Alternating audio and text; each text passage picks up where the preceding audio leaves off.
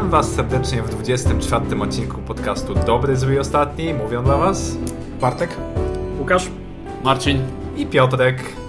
Długo nas nie było? W zasadzie pierwszy odcinek w tym roku. Ostatnio żegnaliśmy się z Wami jakoś przed świętami w grudniu. Podsumowaliśmy ostatnio rok, a dzisiaj już w większym składzie, w 4 osoby, tak jak przykazano. Będziemy jak zwykle gadać o planszówkach. Mamy takie przykazanie? Tak. Nie będziesz nagrywał w 3 osoby podcastu. Nadaremno. Bo nikt tego nie będzie słuchał.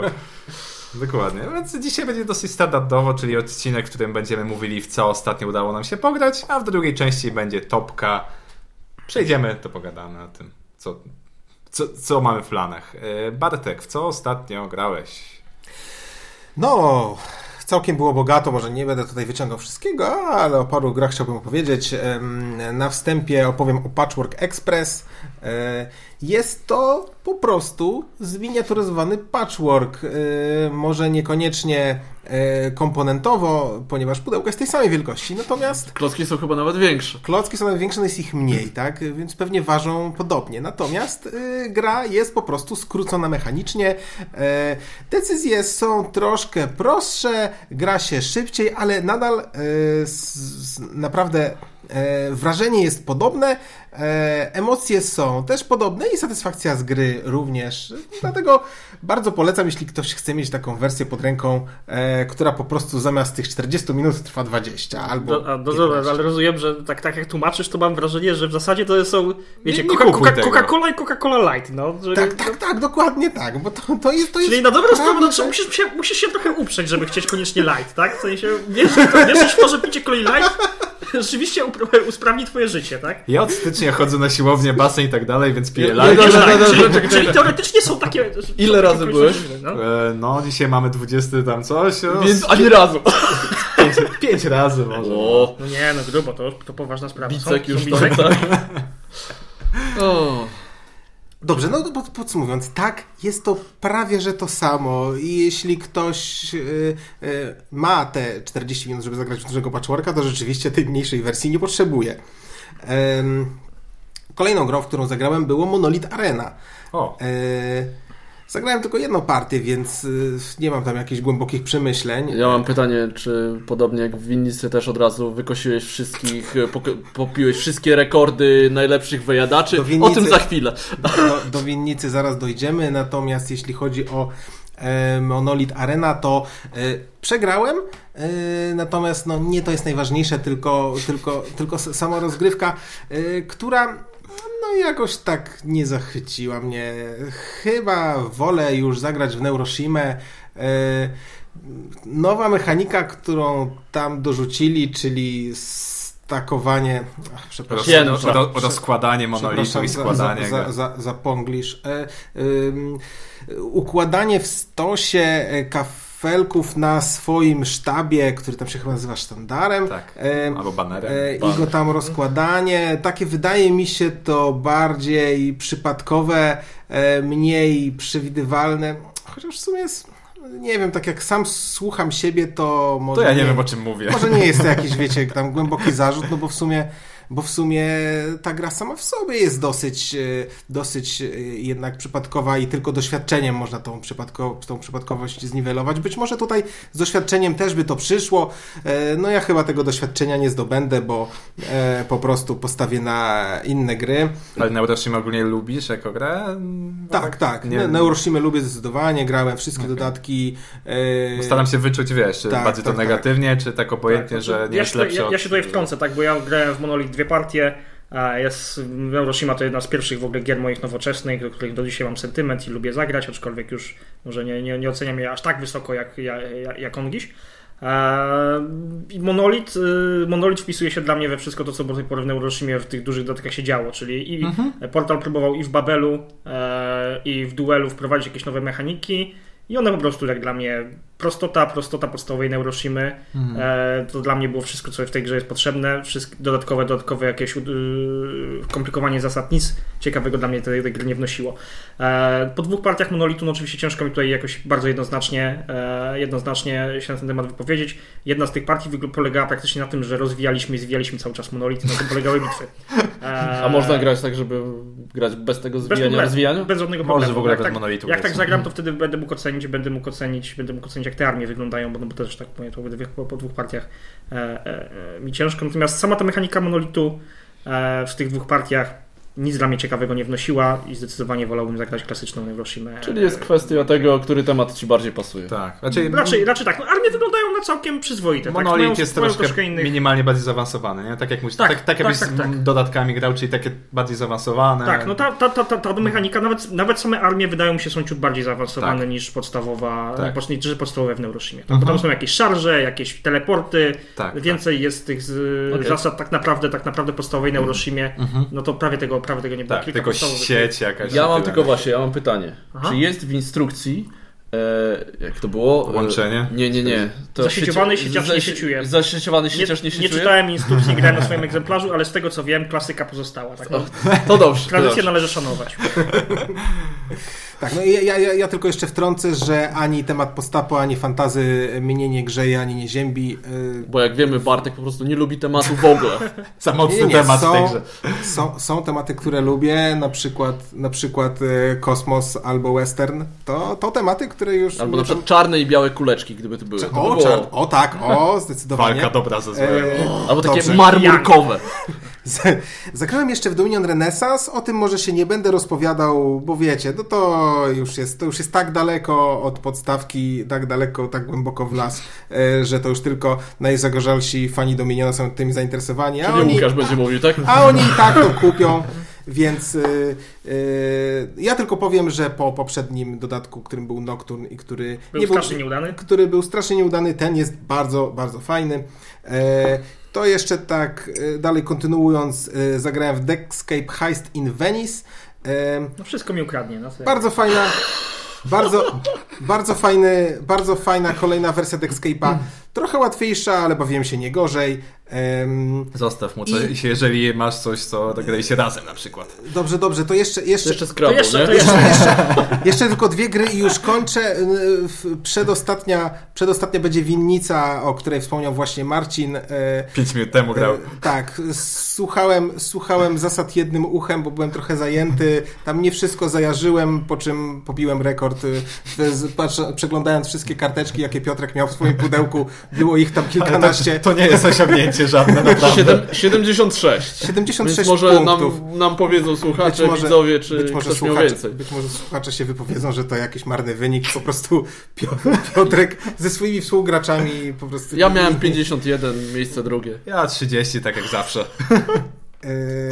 Kijowo, no tak, ale stabilnie, tak? Tak, zagrałem jeszcze w Twilight Imperium w 4. edycję.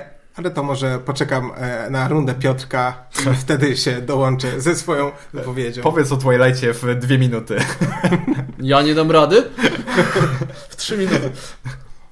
Łukasz, co tam jeszcze kolega zostawił? Co grałem, co nie grał Bartek. Na pewno zaliczyłem partyjkę w Crown Wymara, Eurosuchara od wydawnictwa Pegasus. Gra, która troszeczkę przeszła bez echa, czy też przechodzi, no gdzieś tam można oczywiście jakieś słówka w internecie wypatrzeć. Bardzo, bardzo przyzwoity Euros. To znaczy, wiecie, to jest ta kategoria euro, w której macie twist. Tam tym twistem są 2 takie mini rondelki, po których się niezależnie poruszamy. No i poza tym macie standardowe eurosucharowe, przerzucanie się surowcami. Macie małe komboski, małe i większe rozkręcanie jakiegoś silnika. Macie piekielnie krótką kołderkę. Absolutnie nic nowego. Co nie zmienia faktu, że... Śmiejemy się z Piotrkiem, bo dosłownie tam przed nagraniem tak siedzieliśmy, tak rano, jak mnie nużą już takie właśnie eurosy. W zasadzie wszystko już widzieliśmy, ale jest twist. Jest twist. Ale tak. Rondel w lewo. Nie, dokładnie, posłuchajcie, no to jest... Gatunek euro, to jest, wiecie, to jest kwestia, którą można by bardzo długo obgadywać, tak? Czy gatunek euro w takim czystej formie czy ma miejsce na innowacje tak naprawdę. No właśnie, czy już przypadkiem nie jest gatunkiem nie tyle wymierającym, bo te gry będą powstawać, tylko czy w naszych duszach już coś nie umarło. Jak grałem takiego eurosu, to coś we mnie umie... Nie, żartuję. Znaczy, nie, no powiedzcie, ja się bardzo dobrze bawiłem, tak? To bardzo przyzwoita gra, którą zagram chętnie jeszcze raz i jeszcze 3. raz bym zagrał i pewnie na tym by się skończyło, bo No właśnie, tak. No ile można grać w takie euro, nawet z twistem, prawda? W takie eurosy, których jest masa, tak? Bardzo... Jakby w Ameritraszu twist. Trafiamy na jedynkach, a nie na szóstkach. No coś ten, to jest coś ten deseń. Bardzo przyzwoity tytuł, który pewnie rzeczywiście rynku nie zawojuje ani waszych dusz na dłużej, bo no chyba że macie, dla tych, którzy mają mniejsze kolekcje, mniejsze doświadczenie, na pewno to jest bardzo dobry tytuł. Dla tych, którzy już grali we wszystko i wszędzie, no to nawet jeśli to docenią tak jak ja doceniam, to pewnie za wiele nie pograją, no bo to jest odwieczny problem, że jednak nasze hobby dosyć szybko się rozwija i dużo nowych osób też gdzieś tam dołącza do hobby i nagle się okaże, że ktoś poznaje taką grę i mówi wow, w ogóle dokładnie co tak, dzieje, dlatego to podkreślam, tak, bo mówię, wydaje mi się, że... Wtedy takie nerdy tam przychodzą, a grałeś w to? To jest dopiero dobre, wyszło 10 lat temu, jest już niedostępne, no. Ale było 100 razy lepsze. Tak. Dalej, przepraszam, bo dzisiaj longiem. Kolejna gra, którą zagrałem, to Octodice z gatunku Roll and Ride. Felt to jest? Nie. A nie, to jest podobne do Aquasphere, jakby tematycznie. No może tematycznie tak, no bo gdzieś tam schodzimy w jakieś głębiny. Natomiast to jest Roll and Ride zrobione zanim to było modne. I to jest bardzo, posłuchajcie, ciekawa sprawa. Znaczy gierka overall okej, ani mnie ziemi, ani grzeje, ma ciekawy... Ale jest twist. No wiesz, zawsze musi być twist, prawda? Mamy tam 6 kości i rzucamy nimi następujący sposób. Rzucam 6 kośćmi, 2 zostawiam, rzucam 4 kośćmi, 2 zostawiam, rzucam 2 ostatnimi kośćmi i nic z nimi nie mogę zrobić, czyli ten ostatni rzut jest, po prostu coś tam wypada. No i wiecie, tak się ostatnio zastanawiałem, że często my jako recenzenci, no wiecie, no oceniamy to losowe, nielosowe, przypadkowe, nieprzypadkowe, jest kontrola, nie ma. No bywają takie gry, których rzeczywiście no, ciężko to po prostu zmierzyć, to jest jakaś tam nasza subiektywna ocena, tak naprawdę nasze wrażenie. I ja, tak na początku chciałem powiedzieć, no kurka, no fajny ten mechanizm, no normalna, dobra, przyzwoita gierka jest nad czym pomyśleć, tylko cholera, losowe są te rzuty, tak? Losowe, nie mogę dlatego skontrolować. A ja potem się zastanawiam, że kurczę, no może nie są, tak? Może rzeczywiście ta losowość wcale nie jest większa niż w jakimś innym systemie, ale faktem bezsprzecznym dla mnie jest to, że dla mnie subiektywnie nie miałem poczucia kontroli i mnie to frustrowało. To jest ten rodzaj frustrującej losowości, która może nie jest większy w jakimś, jakbyśmy to policzyli matematycznie. No, trzeba policzyć, mnie, tak? Czy przerzucanie na przykład wszystkiego i zostawienie czegoś. Tak jest, wiem. Ale dla mnie osobiście miałem wrażenie, że kurka, ten ostatni rzut, no chciałem, już planowałem, że to coś mi się spaluje, nie wypadło nic nie mogę zrobić. Tak, a ja czuję zrobić 2 akcje, robiłem jedną. Okay, ja czuję, że to nijak się różni od tego, że będziesz wybierał ile kości przerzucisz, masz tylko 3 rzuty. Bardzo możliwe, ale daje mi to, wiesz, ale tak. Jakbym tak robił, miałbym wrażenie, że coś kontrolowałem, tak. Że mam decyzję, tak, że coś robię. I dlatego Octodice być może jest biedną ofiarą mojego wrednego i nieprawidłowego osądu, ale fakt jest taki, że... Ale rozumiem, że musisz, ten trzeci rzut musisz wykonać. Tak. To może być jakby taki... Tak. Ewidentnie widać tą różnicę, że gra każe ci rzucić tymi kostkami i zaakceptować 2 ostatnie wyniki, które wypadną, tak? Kiedy... A może mi się podobały te 4 kostki, które rzuciłem. Tak. Kiedy w większości gier sam decydujesz, w którym momencie przestajesz rzucać, to jak rzucisz tymi ostatnimi kośćmi, które musisz zaakceptować, to tak jakby jesteś bardziej zły na siebie, mogłem zostawić tamtą poprzednią. Tak, bo jak przerzucasz ostatni raz, to masz takie, może mi coś wypadnie, bo i tak jest krap. No, tak, więc masz takie wrażenie plusu, tak? Coś zyskałem, a tutaj jest, kurczę, to jest fajne, a muszę to przerzucić, że masz wrażenie straty, więc to może to jest ta bariera psychologiczna jakaś taka, że straciłeś, a nie zyskałeś, tak? Bo w złej sytuacji po prostu możesz tylko zyskać, jak przerzucasz ten ostatni raz. No no to dalej, w ogóle się miałem złamaną nogę, więc zagrałem w masę rzeczy, bo mogłem na litość wziąć kolegów, że powinni do mnie wpaść, coś możemy zagrać, więc kilka rzeczy rzeczywiście poszło. Zagrałem w taki starość, który się nazywa Darjeeling. To jest Express, bardzo fajny film Wes'a Andersona.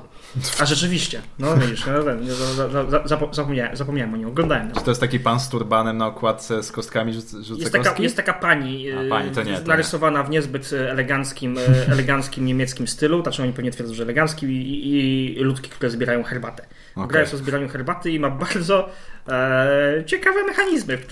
Chodzi o to, że poruszamy się naszymi zbieraczami herbaty po takim ułożonych na stole kafelkach i te kafelki zbieramy. Zbierając kafelki za swoją zasłonką układamy je w skrzynki. Im więcej skrzynek, tym więcej będziemy mogli dołożyć herbaty na takim kolejnym specjalnym torze łódek. I w każdej turze, nabijamy punkty. Im więcej włożyliśmy tych skrzyneczek i one są wyżej na tym torze, tym więcej co które zarabiamy punktów, więc baja polega na tym, żeby jak ktoś przypierdzieli potężne punkty, no to szybko wywalamy, zrzucamy go niżej na tym torze, żeby on nie chapał tych punktów. Mhm. To jest ten twist. To jest to, nie, właśnie, ta gra jest naprawdę dosyć... Brzmi na kilka twistów. Tak, jest kilka twistów, jest bardzo nietypowa. Ma specyficzny timing, no po jednej grze to jeszcze ciężko mi powiedzieć, na ile to jest kontrolowane, ale to było naprawdę bardzo fajne. Natomiast ma inny problem, który dość często pojawia się w niektórych Eurosach. Więcej tam jest obsługi gry niż gry samej. No więc generalnie bawiłem się bardzo dobrze, ale nie chciałbym za to zagrać za często, bo każda gra to po prostu jest, robisz króciuteńki ruch, a musisz po prostu po całej planszy rękoma, tu, tam i siam, przestawiasz raz, drugi, trzeci, co chwila się coś zmienia. Masa jest tej obsługi, pewnie połowa gry, pewnie sama czysta gra to pewnie 15 minut, a cała rozgrywka u nas zamknęła się w prawie godzinie, no więc jest to troszeczkę... Czyli gra na komórkę. Na aplikację. Ja na komórkę. Żebyś wiedział, że na komórce bym bardzo chętnie w to pograł. Okay. Co ja tam jeszcze grałem ciekawego? Masę krapiszczy oczywiście.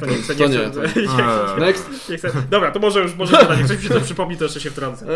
Nie, to ja akurat pewnie mam tutaj najsłabiej, bo miałem dużo powrotów, ale jedna nowość. New Frontiers, The Race for the Galaxy Board Game. Czyli połączenie Puerto Rico i Race for the Galaxy. I to jest takie wielkie, historyczne koło, tak jak z Puerto Rico powstała wersja karciana, na którą płacał Tom Lehman, on potem zrobił z tego Race'a. I teraz wraca w zasadzie do Puerto Rico i możecie sobie wyobrazić, że jest tak, bierzemy jakby taki core, rdzeń Puerto Rico, czyli role, leżą sobie fazy, leżą na stole, je sobie wybieramy. Zamiast budynków mamy technologie takie też takie podwójne, które dają nam więcej punktów na koniec, mamy te technologie, zamiast wprawdzie już potem jest troszeczkę inaczej. Teraz z Race'a bierzemy światy, które ciągniemy sobie, eksplorujemy w czasie gry, zapłacimy je, żeby je skolonizować i z Race'a mamy też mnóstwo ikoneczek, mniej niż w samym Race'ie, one są wszystkie ładnie wytłumaczone. No i to mamy tam różne kombosy. Światy możemy podbijać militarnie, tak jak było w Race'ie, albo za nie płacić kolonistami i kasą.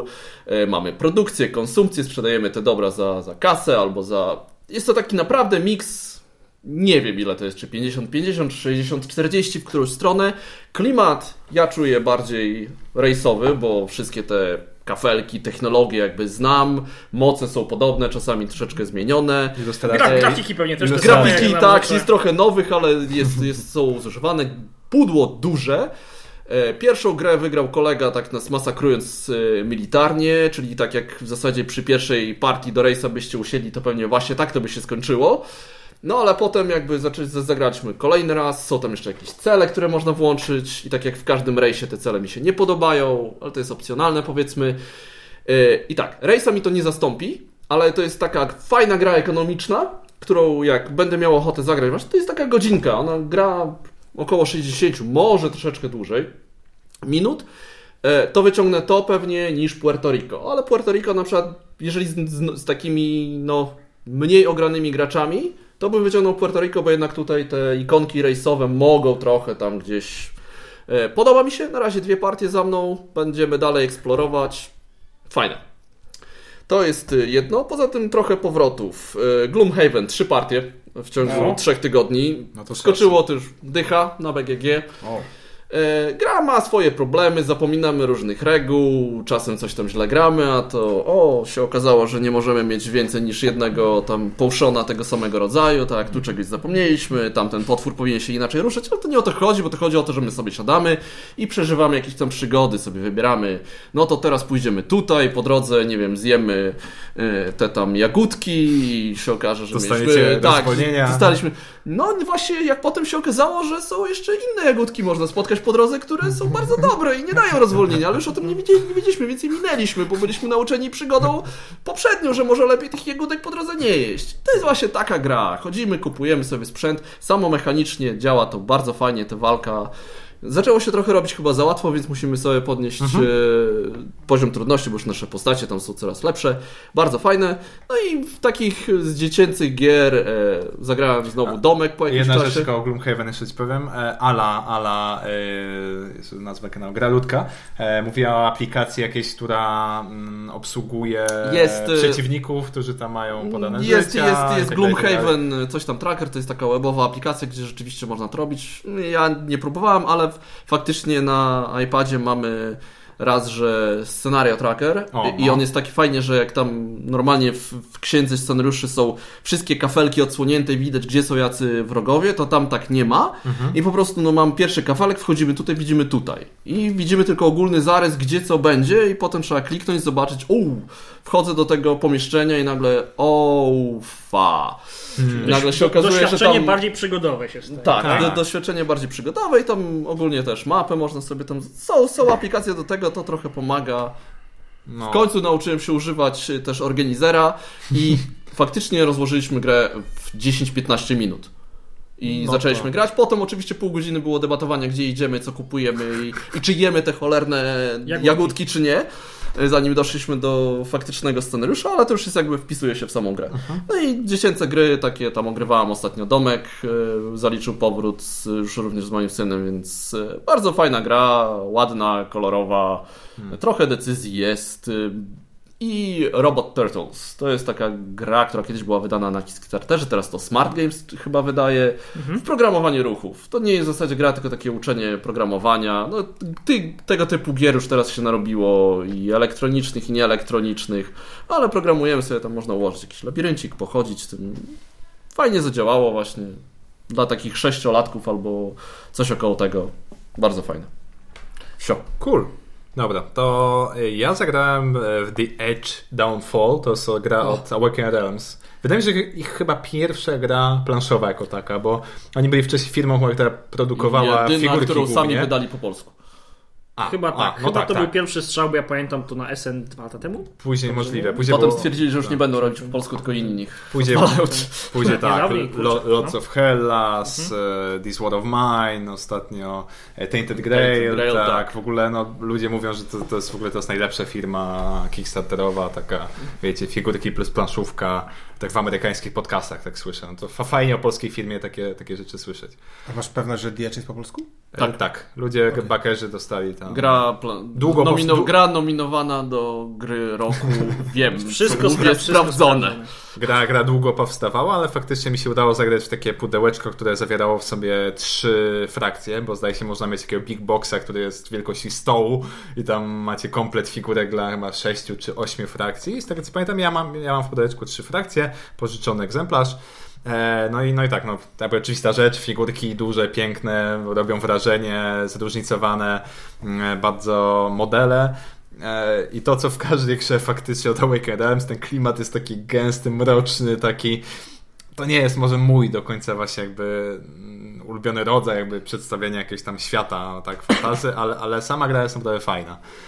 Głównie polega na tym jakby troszkę jak w bitewniaczku, czyli mamy karty na ręku, mamy jakieś tam kryształki, którymi zarządzamy ruchem naszymi figurkami, ruszają się, rzucamy kostką, żeby atakować przeciwników, wiadomo, większe figurki. Bartek nam odpływa. Dają przeciwnikowi więcej punktów, jeżeli zostanie taka figurka zabita, mniejsze chodzą w takich mini-armiach, także może to być całkiem fajny substytut, jeżeli ktoś, nie wiem, chciałby zagrać jakiegoś tam Warhammera czy coś, a chciałby mieć wszystko zamknięte w jednym pudełku. Pożyczone? Czy... Pożyczony egzemplarz, ale jeszcze może uda nam się Światek oczywiście gęsty, ale to jest jakiś ich wymysł generyczny. Chyba ich uniwersum jakieś, bo tam są jakieś pseudomechaniczne anioły, jakieś demony. No tak, jakieś... pewnie prastare plugawe horrory wyłażące z kina. Tak, to wszędzie. Tak. Troszkę mi to przypominało właśnie Lords of Hellas, gdzie mamy tą Grecję, ale też zmechanizowaną. Tutaj też niektóre frakcje troszkę tak wyglądają. Bardzo, bardzo to jest dziwne i niepokojące chwilami, jak się ogląda te ilustracje. Na pewno chcę więcej zagrać. Pewnie nagram jakieś chyba wrażenia z rozgrywek, zanim oddam swój egzemplarz. Sporo kosztuje jednak, bo to nie jest tak, wiecie, jak w Neuroshimie, że mamy kilka kafelków, to mała frakcja. Chyba więcej. Więcej chyba niż Nemezis. Tak mi się wydaje. Tak, poprawcie mnie, jeżeli się mylę, ale ale ten big box to przynajmniej ostatnio była kampania, jeszcze można chyba w late pledge'u gdzieś tam sobie dodać, zamówić egzemplarz, ale jak patrzyłem, byłem wstępnie zainteresowany, to tak po zobaczeniu tej ceny to mnie tak troszkę ten entuzjazm spadł do zamówienia. To mógłbyś powiedzieć, że to taka gra, którą jakbyś miał pieniądze, byś kupił. Tak, może. To dobry pomysł na top 5. A żebyś wiedział, że ona by pasowała do naszej dzisiejszej topki, ale już nie chciałem jej, bo wiedziałem, że teraz pogadam o niej, to już nie chciałem więcej. Także na pewno plusik, ale po jednej rozgrywce to na razie nie będę gdzieś tam. To ja tylko tak jeszcze wniosków. A propos Kickstartera ostatnio widziałem takie ciekawe statystyki, podsumowanie roku 2018 w kategorii Games. Tam różne są podkategorie, jest tam tak nic, gry komputerowe $15 milionów, gry planszowe 160. Więc tak o faktor 10. No, wprawdzie na pewno ceny też jakby jednostkowe są dużo wyższe niż jedna elektroniczna kopia gry jakiejś tam. No ale to pokazuje tak jakby tam ile kasy tam przepływa przez tą planszową część. Tak, ale też pewnie pokazuje, nie wiem, czy to oczywiście mój strzał, to nie wymagałoby głębszej analizy, że rynek planszowy jest z jednej strony pojemny i jest dużo na nim potencjalnych pieniędzy, natomiast wydaje mi się, że większość wydawców jednak wolałaby wydawać te gry normalnie niż przez Kika, bo to się łączy z wieloma komplikacjami, jeszcze dodatkową kasą dla Kika, a jednak robią to w ten sposób, no bo po prostu to jest bezpieczny sposób, tak? Można na dużej inwestycji się strasznie przejechać. Więc... No nic. Zagrałem jeszcze w jednego klasyka prawdziwego, Top 100 BGG Dominant Species. Długa jest ta gra, szczerze mówiąc. Podobała mi się rozgrywka, graliśmy na dwie osoby. Grałeś w krótszą wersję, czy w normalną? Chyba nawet krótszą, wydaje mi się, a to też... To jest 4 godziny, tak nie wyjęte. Nie, no na dwie osoby to może aż tak, że nie jest, ale dosyć jest długo. Tak, działa na dwie osoby? Tak. Na siłę tam taki wariant dodali. Nie ma wariantu, no. Widać jak na dłoni, że jakby powinno się na więcej osób grać, tak? Nie oszukujmy się. Więc Cezara kontrol z rzucaniem się do gardą. No. Tak, więc też nie do końca słuchajcie, jakby to co mówię, nie wyciągajcie wniosku, bo to wiadomo, że też są tam pierwsza partia i w złym składzie. Jest dosyć tematyczna ta gra, muszę przyznać, bo tam każdy faktycznie ten gatunek ma jakieś cechy specjalne, które faktycznie pasują do tego, jak nie wiem, tam ptaki mają jakiś tam dalszy zasięg, wiadomo, że jak jesteśmy pajęczakami, to nikt nie chce obok nas być, bo jesteśmy dosyć agresywni. Podoba mi się strasznie ten system, że tu niejako sami budujemy tą planszę, ten świat, tak? Czyli na początku mamy dosłownie kilka kafelków i tam jest coraz więcej, ta plansza się powiększa. Oczywiście wygląd, no to jest jakby GMT, że tak powiem. Niektórzy lubią ten styl. Ale to już jest, zależy jeszcze, którą wersję grałeś, to jest tam, wiesz, GMT. Najnowszy druk, ale tam się prawie nic nie zmienia od lat. No. Jakbyś zobaczył pierwszą wersję, to byś widział duże różnice w grafice. Okej. No, jak Klaudia zobaczy... Ja to nie wiem, kto takie gry, kto lubi. Tak jak mówisz, że to taki specyficzny styl, może ktoś lubi. Lubią fani GMT, którzy mówią, nie, bo to jest wyraźne. Tak, lubią dokładnie. Fani gry, którzy już samą grę uwielbiają z powodu tego, jaką jest grą. Mechanicznie, tak jak z Zimną Wojną. Niektórzy mówią, że ta gra jest przepiękna, bo strasznie tematyczna i tak dalej, a mi kompletnie ani instrukcja się nie podoba, rozkład instrukcji, ani komponenty. Nie. Paragraf 15.4.2. Tak. To nie... Wyjątek od reguły 5.9.3. To nie są po prostu, to nie jest chyba wydawnictwo dla mnie po prostu. Ja po prostu jakby trochę innym pewnie graczem jestem. Bo mówię, pokazałem Klaudii, jak wygląda to pudełko, temat i tak dalej. Mówię, nie, ja w to nie zagram. Nie ma szans. Ja w to nie będę grać. Więc tak realnie nie zagrzała u nas w kolekcji, ale dałem ją na cele charytatywne, na aukcję, także straty moralnej nie ma. Musiał się pochwalić. A było powiedziane, niech ręka twoja prawa nie wie, co czyni lewa. Prawą daje, lewą zabiera. Dobra. Bardzo ładnie postąpiłeś to, że gramy. Tak, także to było podsumowanie Dominant Species. I na tym moglibyśmy skończyć ten odcinek, bo już nic lepszego dzisiaj nie nagramy, wiecie. Zaorał. Ale to będzie dobry tytuł. Tak. Niech ręka twoja lewa nie wie, co czyni prawa. Dobrze, ale już obiecałem Bartkowi, że powiem o jednej grze, o której powinniśmy pewnie pogadać z 4 godziny, ale pogadamy o niej w jakieś pewnie 7 minut. Zagraliśmy z Bartkiem w Twilight Imperium, 4. edycja, polska edycja. Już nie na dwie osoby dodam. Na 5. Chyba. Ja niestety nie mogłem wziąć udziału. Rozgrywka była... Ja również żałuję niesamowicie, ale byłem gdzie indziej, w innych światach. Rozgrywka była 5-osobowa. Tak. Od momentu naszego spotkania do momentu faktycznego rozpoczęcia gry minęło nieznaczne 2 godziny, więc... Bo mieliście przeczytać instrukcję. 1,5, może tak wiecie, 1,5. To krócej niż ja, kiedy próbowałem grać w Androida.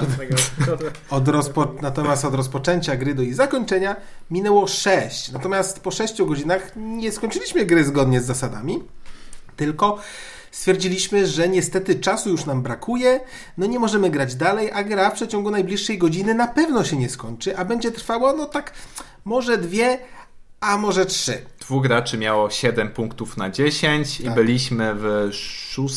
rundzie. Skończyliśmy 5 rund. Gra się 8 albo 9. Gra się 9. Skończyliśmy 5 rund, gra się 9. Ale my byśmy 9 nie grali. Nasza gra skończyłaby się szybciej na tym, że ktoś zdobędzie 10 punktów zwycięstwa.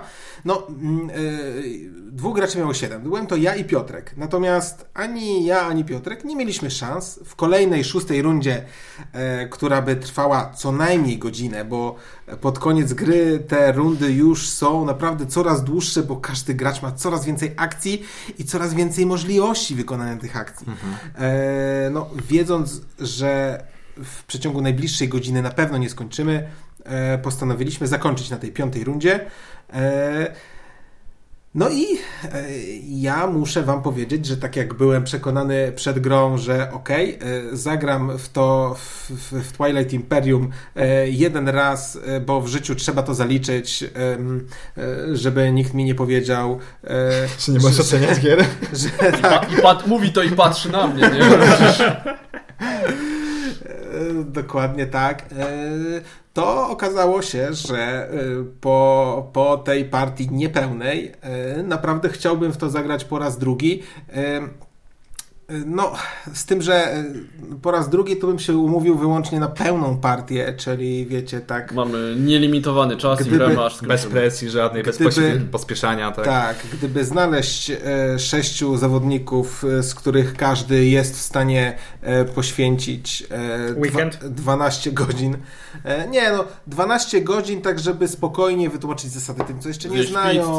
Zjeść 2 posiłki w trakcie i jeszcze posprzątać na koniec, to rzeczywiście 12 godzin jest potrzebne.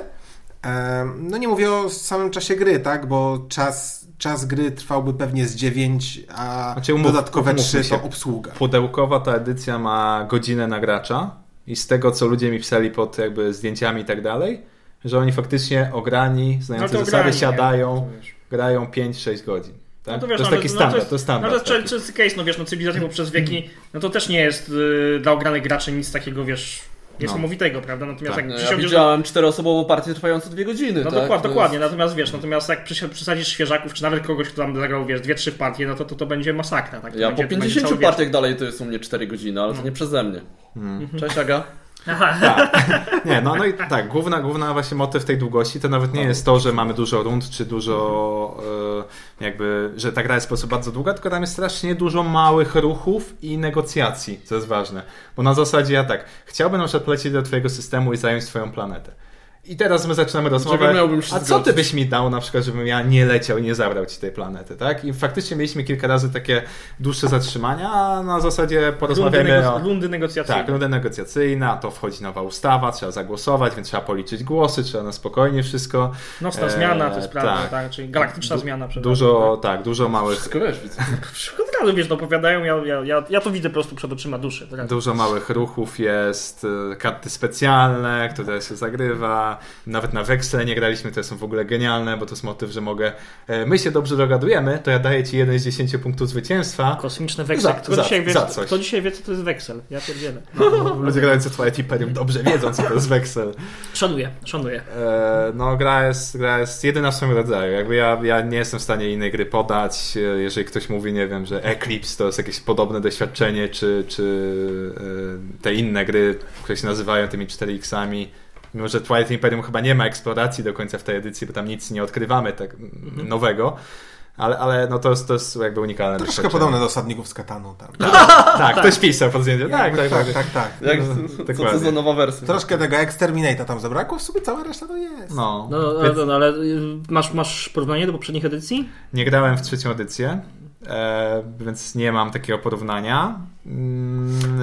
Ale powiem tak, jako rekomendacja powiem tak. Bo ja słyszałem, ja oczywiście obserwuję zawsze co tam się dzieje, gry nie grałem nigdy, natomiast obserwuję, że niektórzy narodzili, że gra będzie odchudzona.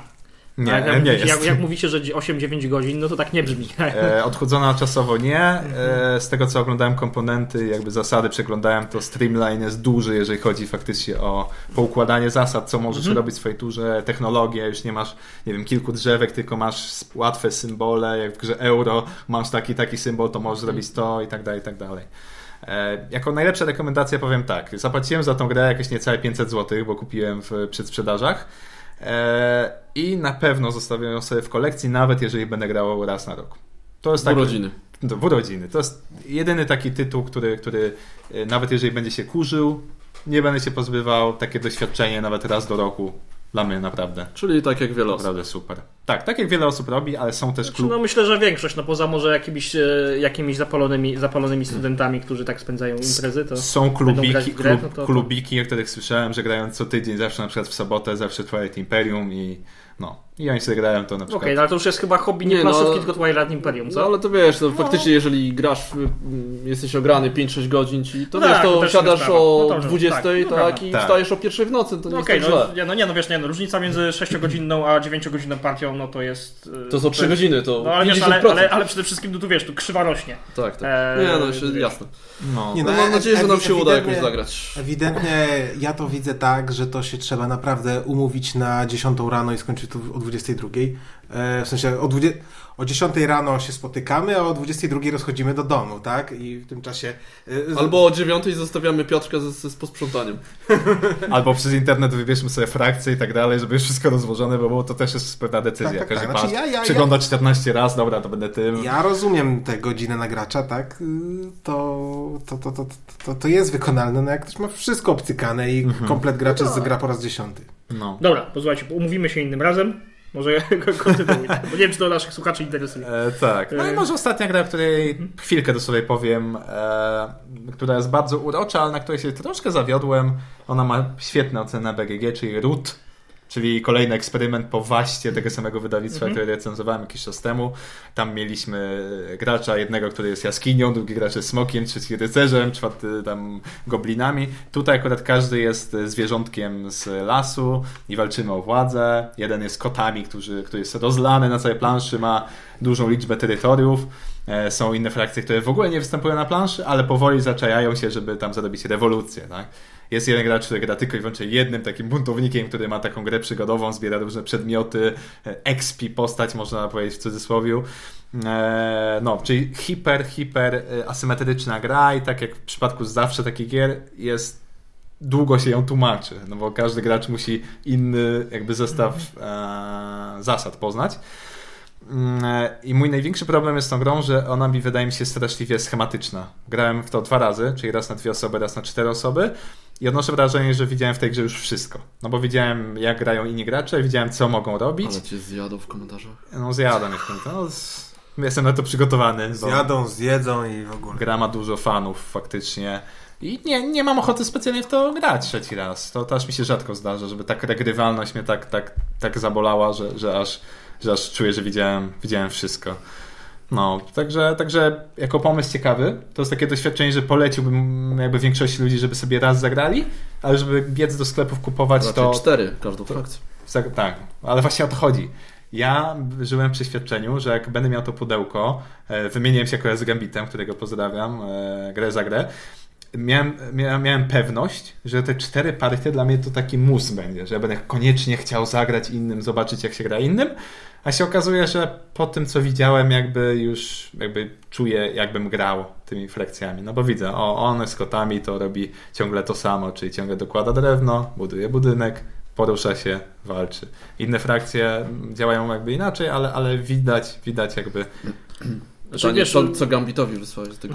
To znaczy, to nie wiem, ja słyszałem, no bo też oczywiście nie grałem wstyd, że to jest właśnie gra niuansów, tak? Gdzie tam są jakieś te...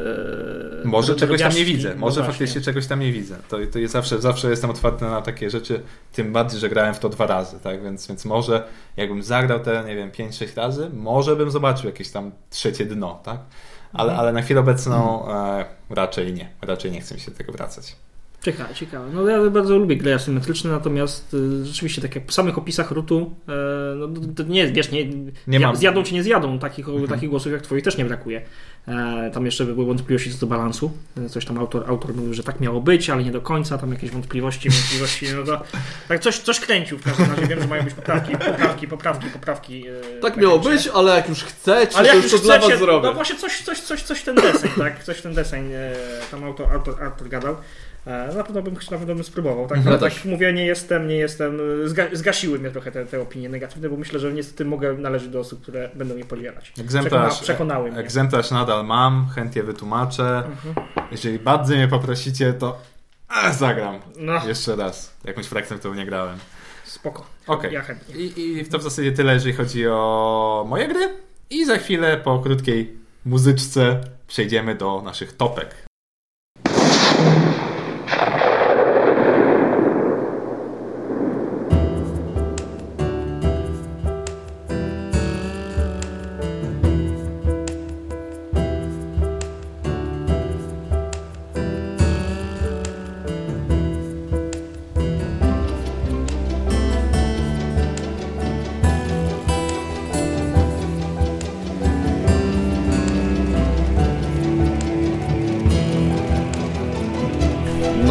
W drugiej części, jak już troszeczkę pośmieszkowaliśmy, ale już jak wspomnieliśmy, taki pomysł tutaj Piotrek podrzucił. Czekajcie, Bartek to tak ładnie określił. Piotrek podrzucił, ja go rozwinąłem. Tak, ty to rozwinąłeś. Bartek jako słynny klimaciarz rozpisał to wszystko fabularnie, niczym w rasowym RPG-u. I teraz ja tego szukam. 10-zdaniowy wstęp. Dostajesz spadek po zmarłym wujku miliarderze z Nowej Zelandii, który napisał w testamencie, że ufunduje ci 5 dowolnych gier, jakie tylko sobie wymyślisz. A jeśli gra jest niedostępna, to kupi do niej prawa i zamówi w fabryce wykonanie jednej sztuki tylko dla ciebie. Oto jakie 5 gier według tego schematu byśmy wybrali. Ja mam tylko pytanie, czy tym bogatym wujkiem jest Martin Wallace, który wreszcie odniósł wielki sukces komercyjny, a nie tylko artystyczny? A co to za świra? Nie, czekaj, to jest bardzo możliwe, bo może się okazać, że z przydziału, z polskiego wydania Ankh-Morpork dostał Martin 5 egzemplarzy, wrzucił je do piwnicy i teraz się zorientował, że o kurczę, mam polskie wydanie Ankh-Morpork, sprzedaję na Allegro i zostanę miliarderem. Wrzuci na bazar planszówkowy na Facebooku. Dokładnie, i wszyscy po prostu będą się... Nie miałem racji, że nagramy, że nic lepszego nie nagramy od lewej i prawej ręki. No. Tak, to ja 5 razy świat dysku i sprzedaję i kupuję za to mieszkanie. Dokładnie, dostaniesz za to 5. To... Poczekalnia? Ja nie mam żadnej. Ja mam takie 2 wersje. Bo ja oczywiście musiałem troszeczkę poszukiwać, tak? To są takie gry, które może niekoniecznie kosztują dużo, niektóre może i tak, ale to są takie gry, które ja bym chciał mieć może, albo zagrać, ale sam nie zdecyduję się na zakup, bo tak, kurczę, no nie wiem, czy bym chciał wydać pieniądze na to, czy to chciałbym to na pewno zagrać, może mieć i takie gry, ale no 2 takie wersje, które no... Jakby mi ktoś podarował Small World Deluxe i Ticket to Ride 10th Year Anniversary, czyli takie bardzo ładne. Ticket to Ride może bardziej nawet niż Small World, bo Small World nie grywam już, a w Ticketa owszem. I ta na 10-lecie była taka całkiem ładna. Niektórzy mają. Widziałem. Niektórzy mają, posiadają. Smallwood chciałbym mieć, ale mam za małe mieszkanie na takie pudełko, bo to jest chyba taka skrzynia. To jest skrzynia taka, że możesz tam człowieka wrzucić i to jest tego typu gra. Poczekalnia, tak? Tak. W Poczekalni też mam jedną grę, jak nie myślałem, że będziemy o tym mówić, ale tak. Ja postanowiłem. Ja generalnie w naszym hobby, ze względu na to, że jak już wielokrotnie podkreślałem, jestem starym pierdzielem, mnie najbardziej interesuje odkrywanie ciekawych rzeczy. Czyli to nie musi być gra, która potem się okaże super i zostanie w kolekcji, ale będzie zaliczony jakiś kamień milowy. Czyli z moim osobistym ten. Twilight Imperium tak, ale tylko, że Carrion Imperium to ja wiem, że ja sobie mogę gdzieś tam zagrać, tak? Bo ktoś będzie miał. To chodzi o takie gry, które faktycznie ciężko dostać i wujek miliarder jakby załatwił, to by było spoko. W poczekalni mam Magic Realm. To jest gra z 1979 roku i podejrzewam, że to jest tytuł podobny... 1979 roku. Okay. Czyli podejrzewam... Cosmic Encounter i to... Tak, i podejrzewam, że to jest gra pokroju Hunty, czyli to może być naprawdę fajne mechanicznie, tylko że trzeba zrobić doktorat z instrukcji i zajmuje 3 dni. To jest potężna gra, która ma być wielką przygodówką w świecie fantasy. Być może jak niektóre opisy mógłby wskazywać, że wiecie, tam Match Night jakiś, tam śmichy, chichy. Tu masz prawdziwą przygodę w oldschoolowym stylu. No oczywiście gra jest od miliona lat niedostępna i na pewno bym jej nigdy nie kupił, bo podejrzewam, że mógłby mieć problemy, żeby ją zagrać raz jeden, a przynajmniej do końca. Natomiast jakby wujek dawał. Wuja, daj. To może ja sobie swoją piąteczką polecę, bo to jest akurat gra, która jest chyba gdzieś tam dostępna w sklepach. Ceny troszkę skoczyły i dużo osób to grało. Po prostu Lewis i Clark. To jest gra, która wygląda jakby przepięknie. To jest jedna z moich ulubionych gier pod względem wyglądu i to jest dosyć ciekawe euro. Dla mnie to, jak ja to poznałem, to była dla mnie jedna z najcięższych gier. Bo nie mogłem tego okiełznać gdzieś tam. Dalej pewnie jest jedna z najcięższych. To nie mogłem tego w ogóle okiełznać, tego, że trzeba pozyskiwać zasoby. Te zasoby muszą mi się mieścić na moim stateczku i jeszcze muszę odpowiednio schodzić z kart, bo nie mogę z nich za szybko zejść, żeby się gdzieś tam nie cofać w tym wyścigu. I jeszcze muszę zwracać uwagę, co przede mną jest w tym wyścigu i jeszcze budować talię moich pomocników, którzy będą pasowali do tej trasy. No, mózg się totalnie grzeje. No, mój jedyny problem jest taki, że moja żona nie lubi tej gry.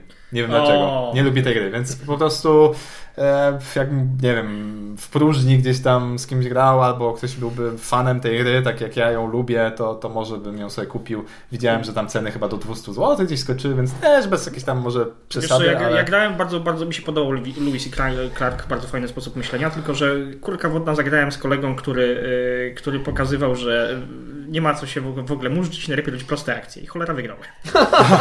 To była jedna partia, już wiesz, nie powiem się, bo to było dawno, tak, ale no generalnie jak my wszyscy robiliśmy jakąś filozofię, deckbuilding i tak dalej, to on robił jakieś proste wydaj surowiec, połóż się, wydaj raz, dwa, zero filozofii. No i Kurka wygrał tam tą partię, więc wiesz, może myśmy przeintelektualizowali, to nie jest żadna strategia wygrywająca, czy też nie wiem, w ogóle żadna sensowna strategia, tylko po prostu my nie byliśmy jakichś doświadczeni, po prostu za łatwo, za bardzo poszliśmy w coś, no ale tak czy siak trochę mi wtedy ochota zeszła na granie dalsze i tak się i mała jest eurosów wyścigowych też. Tak, ale żałuję, bo rzeczywiście chętnie bym teraz jeszcze raz to pograł, bo no, podobało się. Bardzo fajny sposób kombinowania. Jeżeli to, co kolega pokazał, było przypadkiem, no to naprawdę mogę tylko polecić. Nie? Dobrze. Ja w zasadzie w poczekalni też bym jedną grę umieścił. Ja już o piątce mówiłem, ale ty też o poczekalnię dawaj swoją. No. Coś tam jeszcze. A, już piątka była. Dobrze, tak. Przepraszam. Będę mocniej. Dajesz, no. Ja w poczekalni umieściłbym Everdell. Wiecie, troszkę ten hype tam mnie troszkę połaskotał i w sumie nawet mnie ta gra ciekawi. Oczywiście jest piekielnie droga, więc jej nie kupię. Ale będzie polska wersja. No, ale będzie polska wersja. Też będzie droga na pewno, tak? No nic, może przy okazji gdzieś zagram. No to droga jest ta wersja kickstarterowa. Tam chyba drzewa nie będzie 3D... Nie, drzewo chyba jest, ale to tam te surowce są i tak dalej, one są jakieś tam, wiesz, wybajeżone. Ludzie grają bez drzewa. No bo ona zasłania połowę planszy. Na SN ta wersja podstawowa chyba bodajże 70 euro SCD kosztowała, no to będzie pewnie podobna. Dla mnie i Marcina to znaczy mini dodatek do swojej ulubionej dużej gry. Które? Może wiesz, na Gloomhaven nam stówkę kosztuje. Kto kupuje dodatek do Gloomhaven? Ja 10 razy dopiero w to grałem, człowieku. Seventh Continent. No. Ale miałbyś wszystko. Nie. Tu jakby mój tam komplecjonista. Nie. No więc tak. To numer 5, dajesz. Everdell tak troszkę wydaje mi się w moim stylu, ale dobra. Przejdę w takim razie do mojego numeru 5. Na 5. miejscu umieściłem Azul wersję Gigant. O Boże. Wow. Za mało Azuli w domu. Da kupić? A, tak, okej, okay. Wujek załatwi. Da się kupić. Nie, to nie jest. Normalnie była jakaś przedsprzedaż i była możliwość kupienia tego i bodajże gra kosztowała $300 chyba? Lacerta nawet. Czy euro? Tak, lacerta. 300 euro. Mhm. Nie pamiętam. No w każdym razie 1100 zł, 1100, 1300, co jakaś taka cena. No po co? Przecież nie będziesz grał. Poczekaj na Sintrę. No więc będzie taka wielka gigantyczna wieża, do której będziesz rzucał. Nie, to będzie w skali do jednego, będziesz wietrzasz się na okniał. Dlatego umieściłem grę na miejscu 5, wiecie, dlatego, że mam już Sintrę, w którą gram cały czas, a Azula trochę odstawiłem na bok. Gdyby jeszcze rok temu, kiedy Sintry nie było, to pewnie Azula bym umieścił na 1. miejscu tej listy. No, natomiast teraz na 5. Nadal od czasu do czasu bym zagrał. Chciałbym mieć taką wersję gigantę. Marcin? Dobrze, ja prawie umieściłem tutaj na miejscu 5 Space Alerta, bo to jest, ja lubię koopy, ale mam od kogo pożyczyć. Wink, wink, nacz. Więc umieszczę The Duke. O, no proszę. No proszę. To też możesz od kogoś pożyczyć. To też możesz od kogoś pożyczyć, ode mnie. Nawet Daniela możesz kupić. No to możesz. No to wykreślać. Więc mam tylko 4 gry na liście. Ale nie, bo to jest tak, że chciałbym w to zagrać. Ja lubię takie abstrakty. Wydaje mi się ciekawe. Nie wiem, czy bym miał z kim grać, dlatego nie kupuję. Więc jeżeli by taki dobry wujek przyszedł i powiedział mi, masz tutaj... Zagraj sobie na mów mi, wuju! To ja bardzo chętny. I to jest mój numer 5. Okej, czy ja teraz mam? Tak. Moim numerem 5 jest taka gra, którą właśnie prawdopodobnie nie jest zupełnie w moim stylu, natomiast bardzo bym chciał zagrać. Jest to stary, dosyć niszowy tytuł Friedmana Friese. Fize Freunde Fete Feten. Grałem. Funny Friends, gra słynąca z tego, że ma bardzo ciężki humor, mało poprawny politycznie. Z tego powodu... Kwiatosz to uwielbia, tak? Tak. Z tego co wiem, Kwiatosz bardzo ten tytuł ceni. No dzisiaj ze względu na to, że no coraz więcej jest ostrożności w wypowiadaniu się o różnych kwestiach, zapewne żaden duży gracz. To jest takie CV dla dorosłych. Tak. Natomiast no, w zeszłym roku wyszła wersja niemiecka, wydana przez jakichś tam recenzentów własnym sumptem, więc może angielska. No bo chodzi mi o angielską wersję oczywiście, bo w języku barbarzyńskim naszych zachodnich sąsiadów nie przepadam za graniem. Dlatego właśnie nie będziemy nigdy popularnym podcastem znaczącym. Słuchaj, no granie prawda politycznie, no to musiałem sobie pozwolić na jakiś sucharek. Jak ktoś nie wiedział, jest to gra, w którym rzeczywiście, jak to Marcin dobrze powiedział, jest to CV dla dorosłych, jest to gra, w której przechodzimy przez życie, możemy z innymi graczami wchodzić w związki, mniej lub bardziej formalne, możemy się uzależnić od papierosów, możemy prowadzić życie religijne lub wręcz przeciwnie, no generalnie różne dziwne rzeczy, a wszędzie wszystko to jest zakrapiane właśnie takim dosyć zjadliwą satyrą. No jestem ciekaw, Bartek, ty to chyba grałeś kiedyś, czy nie? Nie grałem. Ja grałem.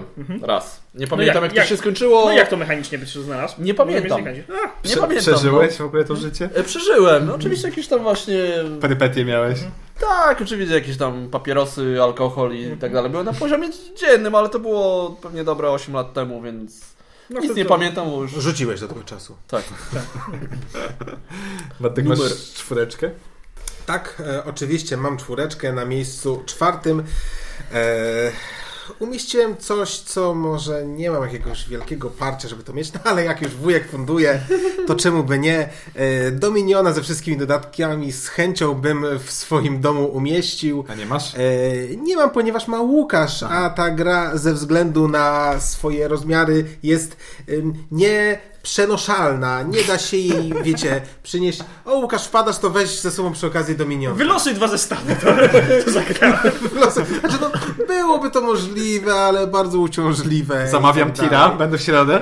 Nie, no bo wiecie, bo to tak jak z prowadzeniem działalności gospodarczej, tak? No, są jakieś koszty stałe, czyli no, jakbym chciał wylosować 2 zestawy, no to musiałbym wziąć wszystkie te pierdółki, dodateczki, jakieś mikstury, jakieś żetoniki, które tam służą do 2 kart, ale mogłoby się dotrafić, no to musiałbym to wszystko sprawdzić. A to biorę, no ale tak czy siak, więc to no, ciężkie jest w przenoszeniu nawet w takim układzie. Generalnie setup by trzeba było zrobić 2 razy. Najpierw Łukasz musiałby sprawdzać to wszystko, co tam ten, a później jeszcze tutaj byśmy to rozkładali. Tak więc z chęcią bym to miał, ale wiadomo, nigdy nie kupię, bo i tak 90% moich partii rozegrałbym z Łukaszem w melanżowym. Moja 4, Snow Tales. Już jakoś tak chcę w to zagrać już od chyba... Która właśnie... wersja? Obojętnie, bo ta najnowsza jest chyba ładniejsza albo podobna. Ja grałem. Grałeś? Grałem. Tak.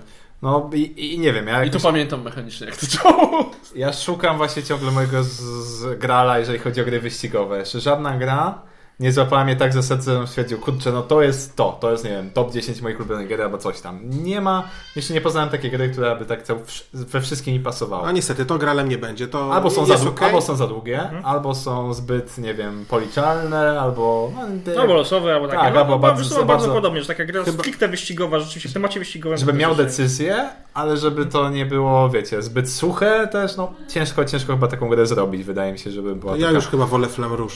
No Flam Rouge chyba jest najbliżej mojego ideału, chyba z tej gier, co poznałem, bo tam faktycznie masz trochę decyzji, ale nie aż tak jakby... A ile postawiłeś? 7 na 10 na BGG?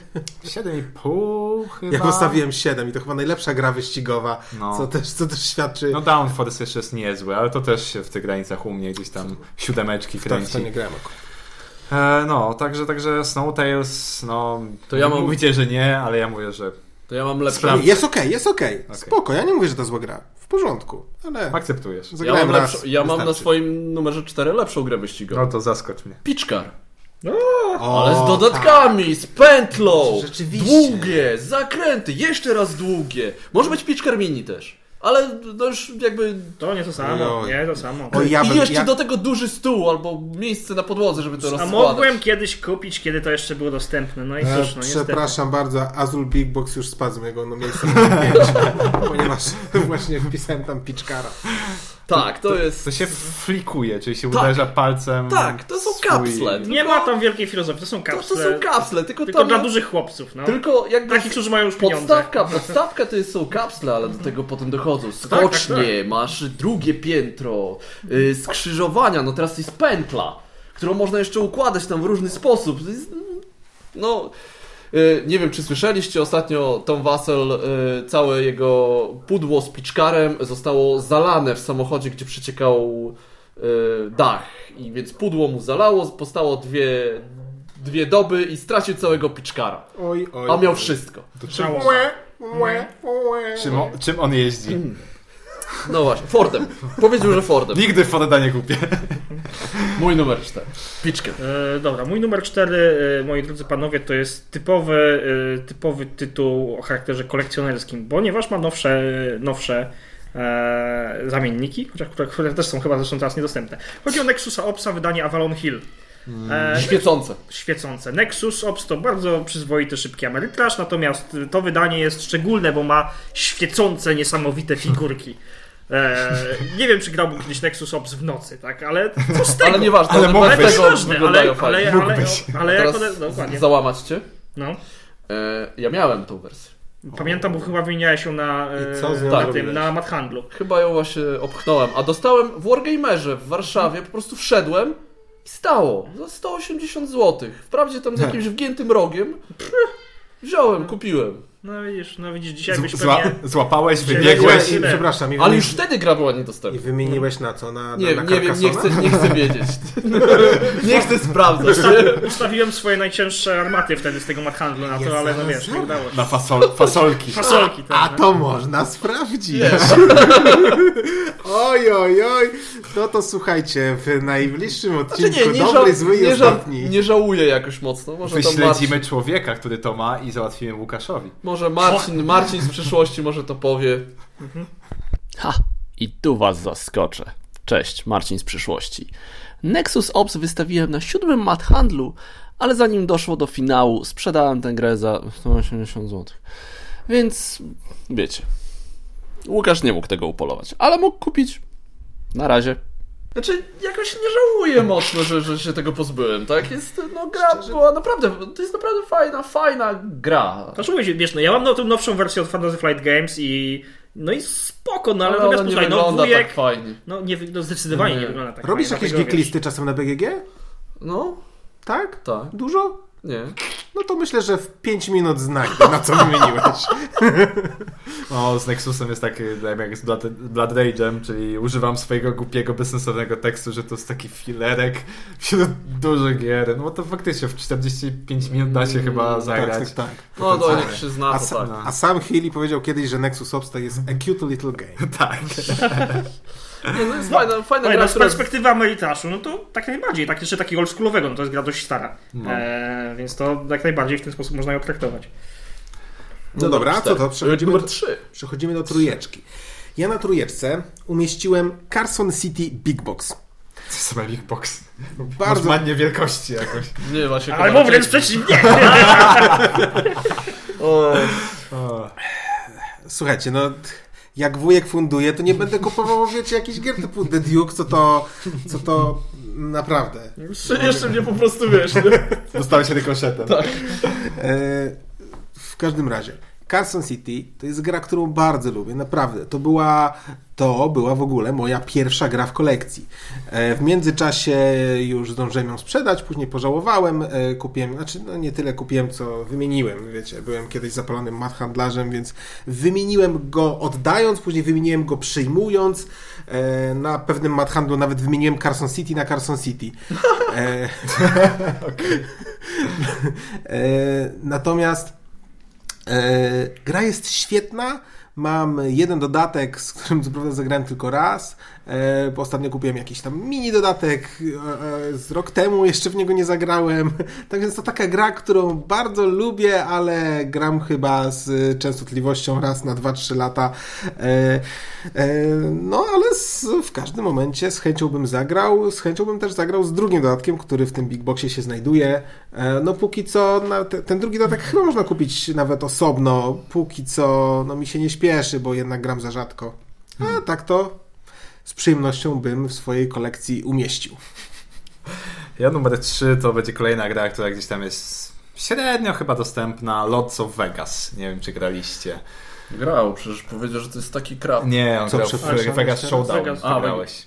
Lords of Vegas. A, to jest ta kościana wersja. Tak, kościana wersja. Ja poznałem ją w tabletopie z Willem Wheatonem. Grali i wydawała mi się bardzo fajna. Po tym względzie, że gdzieś tam właśnie z kostek budujesz te swoje terytoria, te swoje kasyna, zdobywasz za to punkty, jest jakaś tam negatywna interakcja, kontrolujesz jakoś tam tereny. No wydaje się, że to jest taka stosunkowo fajna, lekka gra i już naprawdę kilka razy patrzyłem w sklepach, czy gdzieś jest dostępna, ale wydaje mi się, że po prostu ona gdzieś tam się wyczerpała i chyba nigdy nie wróciła. Co jest dziwne, bo jak coś jest w tabletopie, to zazwyczaj... gdzieś tam to się sprzedaje, cokolwiek by to było. No, także Lords of Vegas, moje miejsce trzecie. Kto teraz? Ja. No. Teraz ja. Przestawiałem mikrofon. Heroes of Black Reach. Czyli w zasadzie taka świeżynka. No, najlepiej od razu z dodatkami, no bo przecież ja sam bym sobie nie kupił tego wszystkiego tam tych... Wy tylko na hajs lecicie. Nie, ale to jest tak. Heroes of Normandy grałem, podobało mi się, ale jakby... Ten temat Heroes of Black Reach mi mimo wszystko by bardziej leżał. A to jest ten Warhammer? Tak, to jest Warhammerowa wersja systemu Heroes of. Co masz na okładce twarz Space Marinesa? Tak, po prostu? Dokładnie. Tak. Mówię, to jest świeżynka, to ma 2-3 miesiące. Ja sprzedałem Heroes of Normandy właśnie z tą myślą, że kiedyś sobie kupię Heroes of Black Reach i raz na rok zagram z kolegą. No i na razie tak nie mogę jakoś się zmusić do tego, żeby kupić, bo... No szkoda, kup, bo ja tam same dobre rzeczy słyszałem. Ja bym zagrał. Ja to lubię tę rzeźnię.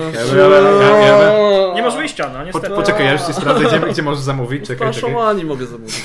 Dziękujemy za reklamę. No dobra. Mój numer 3 to jest gra... Może się zrzucimy. Wchodzi to w grę. Tak? Zrzucenie się ma ten plus, że jest duża szansa, jak ktoś będzie chciał z tobą grać, aczkolwiek nie jest to pewniak, bo my tak mamy na zrzuceniu się Pandemic Legacy. Leży ciągle w marcu chyba. A ostatnio graliśmy w marcu, a mamy styczeń. Tak. Nie tego roku, tak, 2 lata temu. No to zaraz będzie marzec i będzie tematycznie już. Tematycznie, chyba tak trzeba będzie zrobić. Nie no, ale my teraz kwiecień, to musi...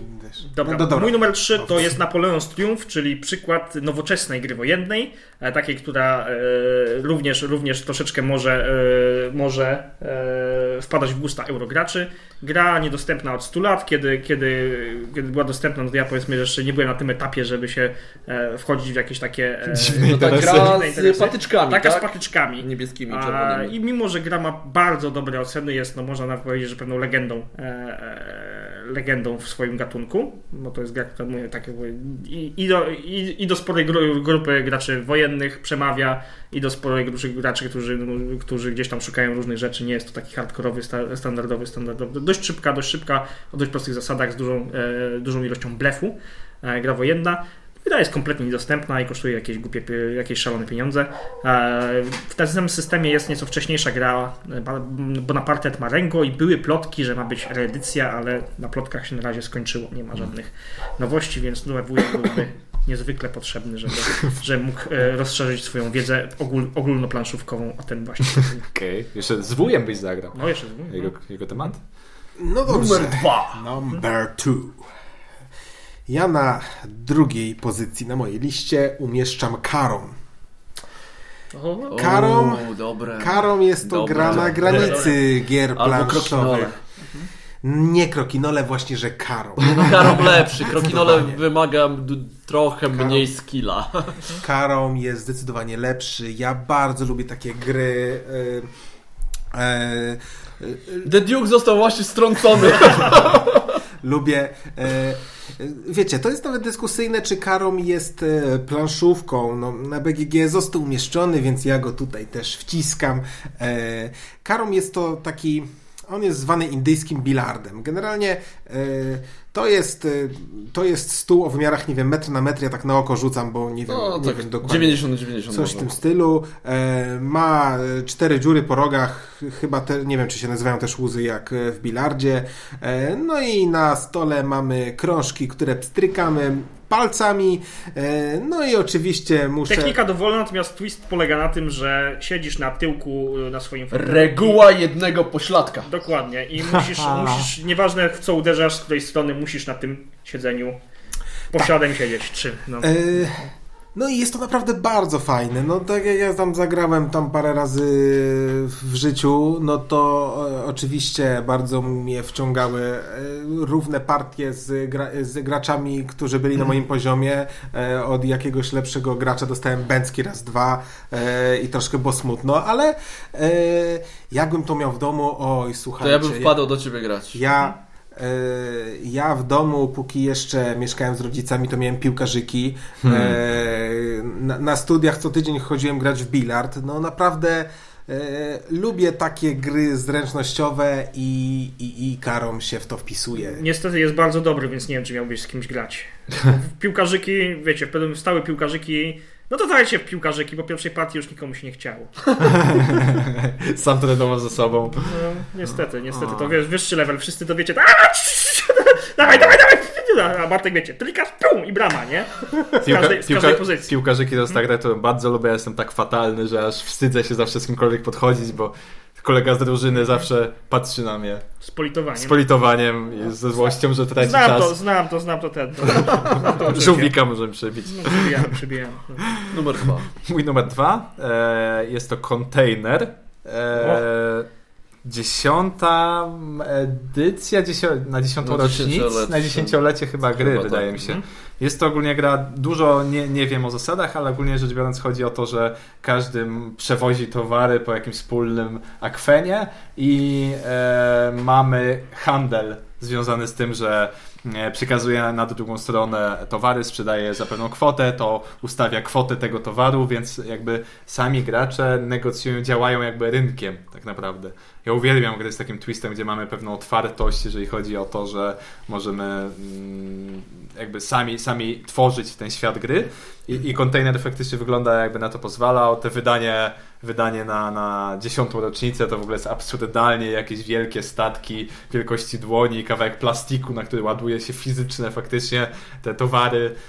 No, wygląda to coś... kontenerki chyba. Tak, kontenerki już. A jakbyś się uparł, nawet byśmy tak przymytać, aż tam narkotyki albo coś w tym stylu.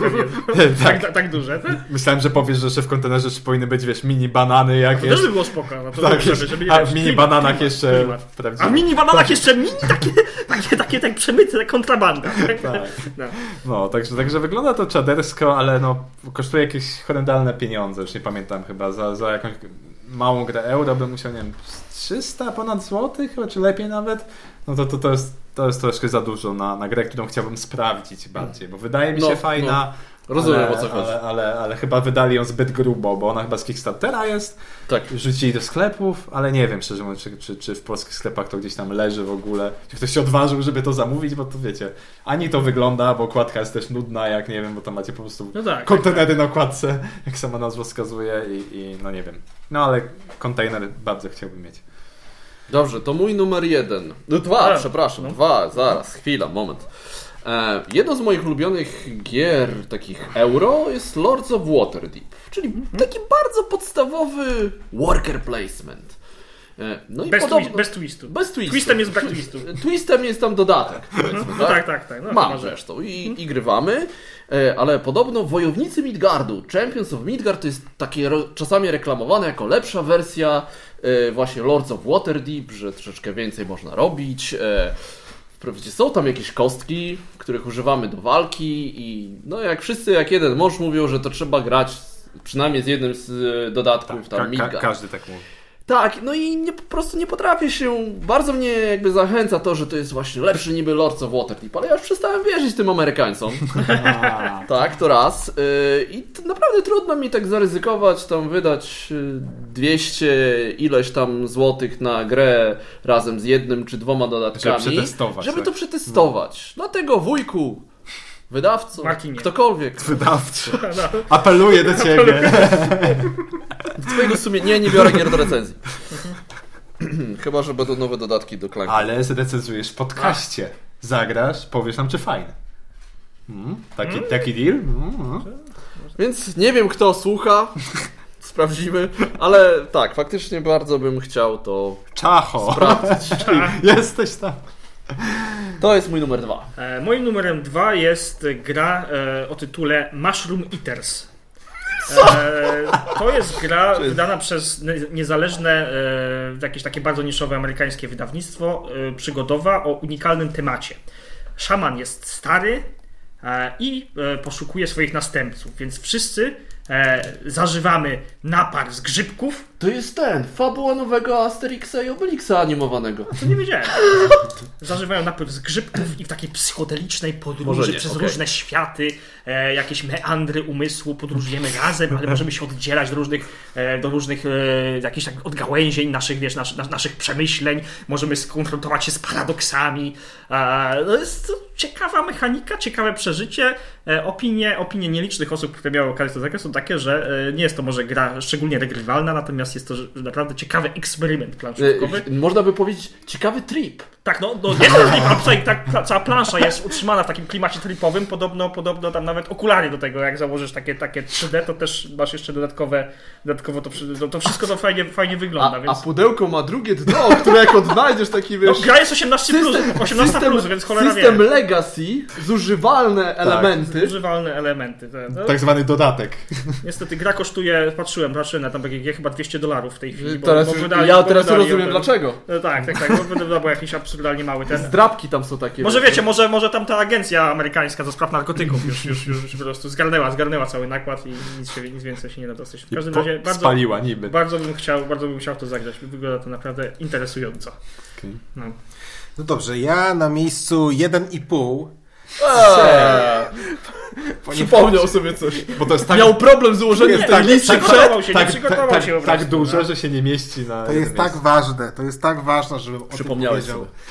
Tak, niestety ta gra jakimś cudem, kiedy Łukasz mówił tu o jakiejś grze, o której nikt nie słyszał i nikt nie ma pojęcia, to dotarło do mnie, że też znam taką grę, o której nikt nie ma pojęcia i ja sam... Też musiał się pokazać, nie może zaakceptować, tak? I po prostu, słuchajcie...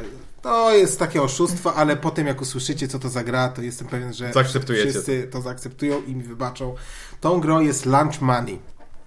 A to już mówiłeś. Lunch, może w jakimś tam podcaście, ale to musiało być dawno temu. Lunch Money jest to gra karciana, w której wcielamy się w dziewczynki bodajże ze szkoły podstawowej, które podkradają sobie pieniądze potrzebne na lunch. Wymuszają od siebie. Give me your lunch money. Generalnie temat jest po prostu totalnie od czapy, a grafiki, słuchajcie, są trochę niepokojące. Podpisy. Ja miałem sprawdzić. Wejdźcie, tak. Polecam wam wszystkim, naprawdę. Wejdźcie na BGG, wpiszcie tam lunch money i wyszukajcie sobie grafikę i zobaczcie, co tam na tych kartach jest, bo tam są tak przerażające obrazki. Z podpisem, naprawdę... że Bóg cię nie kocha. To jest naprawdę gra naprawdę wyciągnięta z horroru i ja... To jest ta okładka z taką tą dziewczynką. Tak, tylko to jest dodatek albo druga część. Ja drugiej takiej naprawdę przerażającej gry nie widziałem. Naprawdę włos się jeży na głowie. A ponieważ tej gry nigdzie nie ma, no to z przyjemnością naprawdę przyjąłbym od wujka miliardera taki prezent.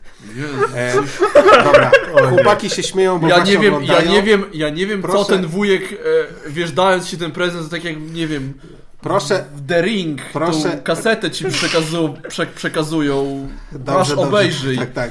Proszę nie oglądać, jest to niekulturalne w stosunku do naszych słuchaczy, którym tego nie pokażemy, natomiast ja wam polecam, zapauzujcie w tym momencie i sami to zróbcie. Dobrze, to ja przekażę pałeczkę, a o swojej jedynce powiem na końcu. Bo chcesz po prostu być w największej chwale, zakończyć odcinek. No dobrze, jeżeli tak chcesz.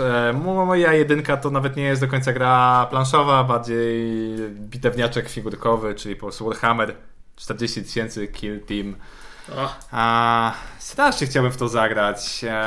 Zagramy. Ale wiesz co, właśnie boli mnie to, w jaki sposób to zostało wydane, bo masz oczywiście frakcje oddzielne, tak jak w Warhammerze, możesz sobie kupić pudełeczko małe kosztujące 150 zł, gdzie masz tam 4 orków i jakieś tam planszetki czy tam karty, ale tak naprawdę, żeby zagrać w to powinieneś tak naprawdę kupić podstawkę za 330, która jest tylko dla jednego gracza. Nie, na 2 graczy, ale ma dopiero tam masz instrukcje, masz kostki, masz wszystko do grania i jakieś tam budowle, które też są potrzebne do tego. Biznes is biznes. Tak.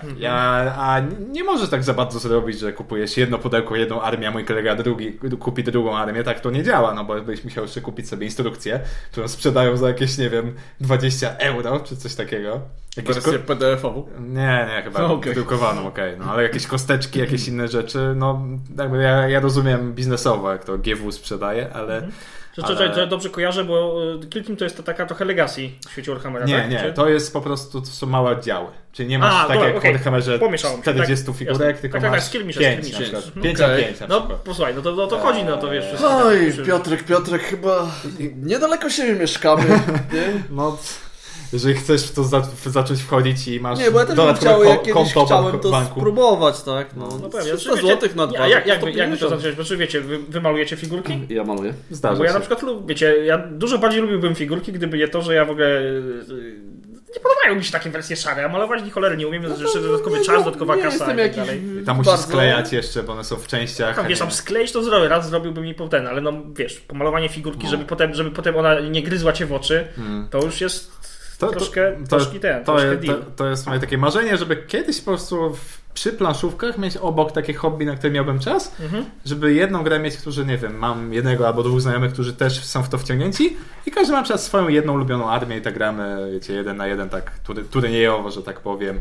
I to naprawdę byłoby fajne. No. A ten zestaw właśnie początkowy odstrasza, no bo wydawać tam 300 coś złotych za coś, żeby przetestować, a jeszcze jest nakład pracy, bo muszę to skleić i tak jak mówisz, najlepiej pomalować, bo inaczej bo wypada. Doświadczenie bo wypada, jest takie samo. Bo wypada, a później jak nie, ja szczerze mówiąc nie wiem, jak jest rynkiem wtórnym, bo to nie jest planszówka, więc to nie są moje rejony, więc nie wiem, czy używki w ogóle sklejone i pomalowane, czy ludzie kupują, czy wolą nową ze sklepu, nie wiem. Więc dlatego zbraniałem się przed zakupem i dalej o tym gdzieś tam myślę. No, także Kill Team. Dobrze, to mój numer 1. Lubię gry cywilizacyjne. No co ty? No i taką jedną z, plamą na honorze jest... Słucham? Krótka historia cywilizacji. Nie, w to grałem. Clash of Cultures. Ale znowu z dodatkiem, który podobno naprawia coś tam, co zepsuli w podstawce, który jest niedostępny, tak, nie wiadomo co, gdzie, dlaczego, czy będzie wznowienie, nie będzie wznowienia, Na Kickstarterze druga edycja, wiesz, no, nawet jak będzie na Kickstarterze, to nie wiem, czy kupię, bo po prostu no, mam tych gier cywilizacyjnych, które stoją. Jak mam wybierać, nie wiem, Patch History czy cywilizację, to wyjdzie pewnie i tak cywilizacja, bo czasowo wyjdzie to samo. Krótka historia cywilizacji nie wejdzie, bo zawsze jest rejs, nie? Da się zagrać w tym czasie. No i to jest to, co to jest to, więc... Ale spróbować bym chciał, a no to, ale tutaj bym potrzebował pomocy wujka, tylko nie od tego, nie od Lunch Money, bo ja nie chcę z nim rozmawiać. No on jest jakiś niefajny ten wujek. Dzieci twoje by znalazły to pudełko i byś później musiał, wiesz, na terapię wysyłać. Ja muszę już na terapii, się oglądam na... Wujciu wariatuncią. Nie wiem, co ten wujek chce ode mnie, ale ja nie chcę go znać.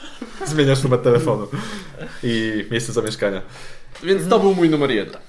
Moim numerem jeden jest gra o tytule Gumshoe. Nie wiem do końca, nigdy nie miałem but powiedzieć po angielsku, żeby ładnie brzmiało. Gumshoe. Dobra, nieważne, wiecie o co chodzi.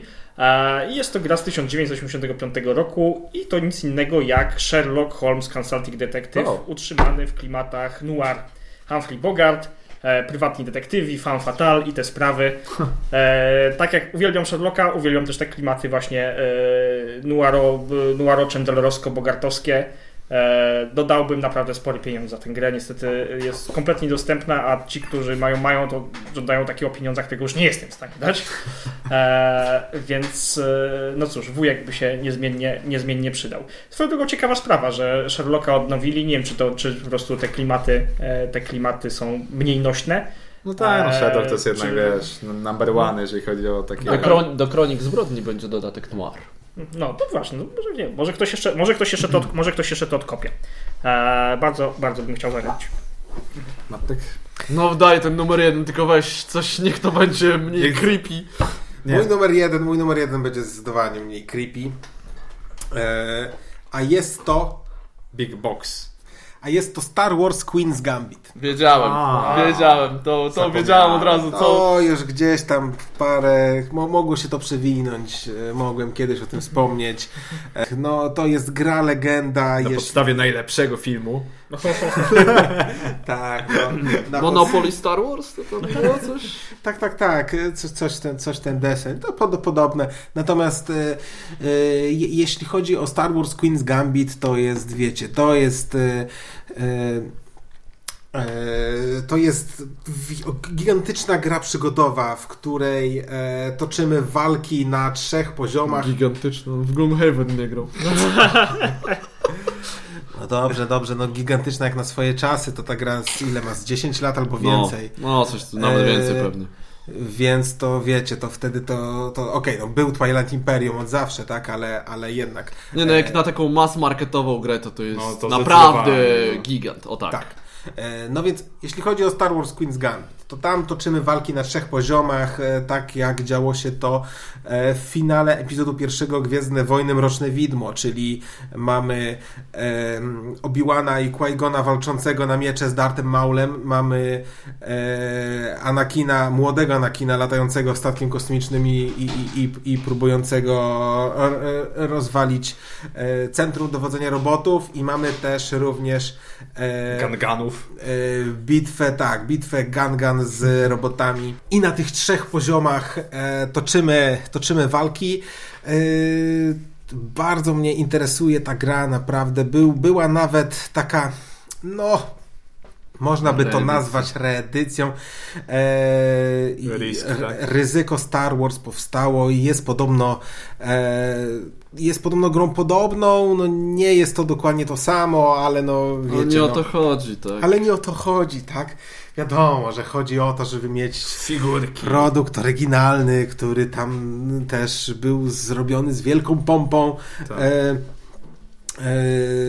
To jest coś naprawdę, co pewnie jakbym zagrał, to bym stwierdził, spoko ta gra może być. Ale jak ładnie wygląda. Tak. I tak jest na pewno lepsza niż dzisiejsze większość gier ze świata Gwiezdnych Wojen poza tymi FFG. Poza tym to tak naprawdę Monopole i inne tego typu rzeczy. No na pewno lepsza od Rebelii bez dodatków. Stały żart. Nie, no słuchajcie, no okej, no można się śmiać, ale jeśli chodzi o uniwersum Gwiezdnych Wojen, to powstają gry dobre i słabe, no tak jak ze wszystkim. Tak jak ze wszystkim, tak? Generalnie gry powstają dobre i słabe, no i tak samo będzie. No marka mocna, to gier sporo. No, to tak. Też duży przegląd. Może i tak. Przekrój. Może faktycznie. Mhm. No i co? Żegnamy się? Nie wiem, czy nie lepiej jest z uniwersum Gwiezdnych Wojen niż Władcą Pierścieni, jeśli chodzi o gry planszowe. No i to może się zmienić. To może się zmienić. Widziałem. No ja nie wiem, ja pierwszy raz od dawna jestem trochę podhypowany. Znaczy to trochę wygląda tak jak połączenie... To może powiedzmy, bo nie padła ta nazwa. Nie pamiętam jak się nazywa oczywiście ta gra. Tak? Journey to the Middle Earth, tak? Podróże przez Śródziemie. No. Która ma wyjść jakoś w połowie roku. I od razu po polsku, tak. To jest duża zmiana, chyba właśnie to jest ta zmiana Asmodee, które przejęło FFG, tak? Mówi, nie ma opcji, jedziemy od razu wszystkimi i no wygląda, że będzie ciekawie, tak? Aplikacja, że to będzie taki, jak to się nazywało? Była taka gra o podróżach w Śródziemiu, też od Fantasy Flight. No to była ta karciana wersja, ale nie, ta wcześniej też taka, że się grało, że się chodziło i się misje wykonywało. No, o rany. Ech Marcin, ty i ta twoja pamięć. Podróże. Po Śródziemiu. Skup się, dasz radę. Podróże. Misje. Quest. Śródziemie. Middle Earth. Middle Earth Quest. Wystarczy się zastanowić. Żal. Ja tylko grałem w tego kooperacyjnego Władcy Pierścieni, który po prostu chyba się nazywał Władcy Pierścieni. To wiesz, FFG, no bo to... Tak, to było FFG, nie? Coś mi się nie kuka. Wygląda jak połączenie Descenta z posiadłością, szaleństwa ze względu na apkę, przygody, troszkę chyba jak Gloomhaven, że nie wiem, idziemy drogą, spotykamy orki i co robimy, tak? A albo B. I to na aplikacji się klika i dzięki temu jakieś tam mamy bonusy do następnej misji. Ja tak to widzę mniej więcej. No, także... No dobra, myślę, tego, że to wątpliwość może rozwieje nam Marcin z przyszłości. Tymczasem... nie było Wojna Pierścienia, albo Poszukiwanie Pierścienia. Nie, to w ogóle tam nie było głównych bohaterów. Tymczasem będziemy się czekać z Bartkiem, oni szukają. Dziękujemy bardzo za uwagę. To był 24 odcinek podcastu Dobry, Zły i Ostatni. I Łukasz, jeszcze bardziej ostatni. Mówili dla was. Łukasz mówi... Tak, ja, Łukasz. Bartek. Ja ciągle szukam, cicho. Marcin. I Piotrek. Trzymajcie się do następnego. Pa!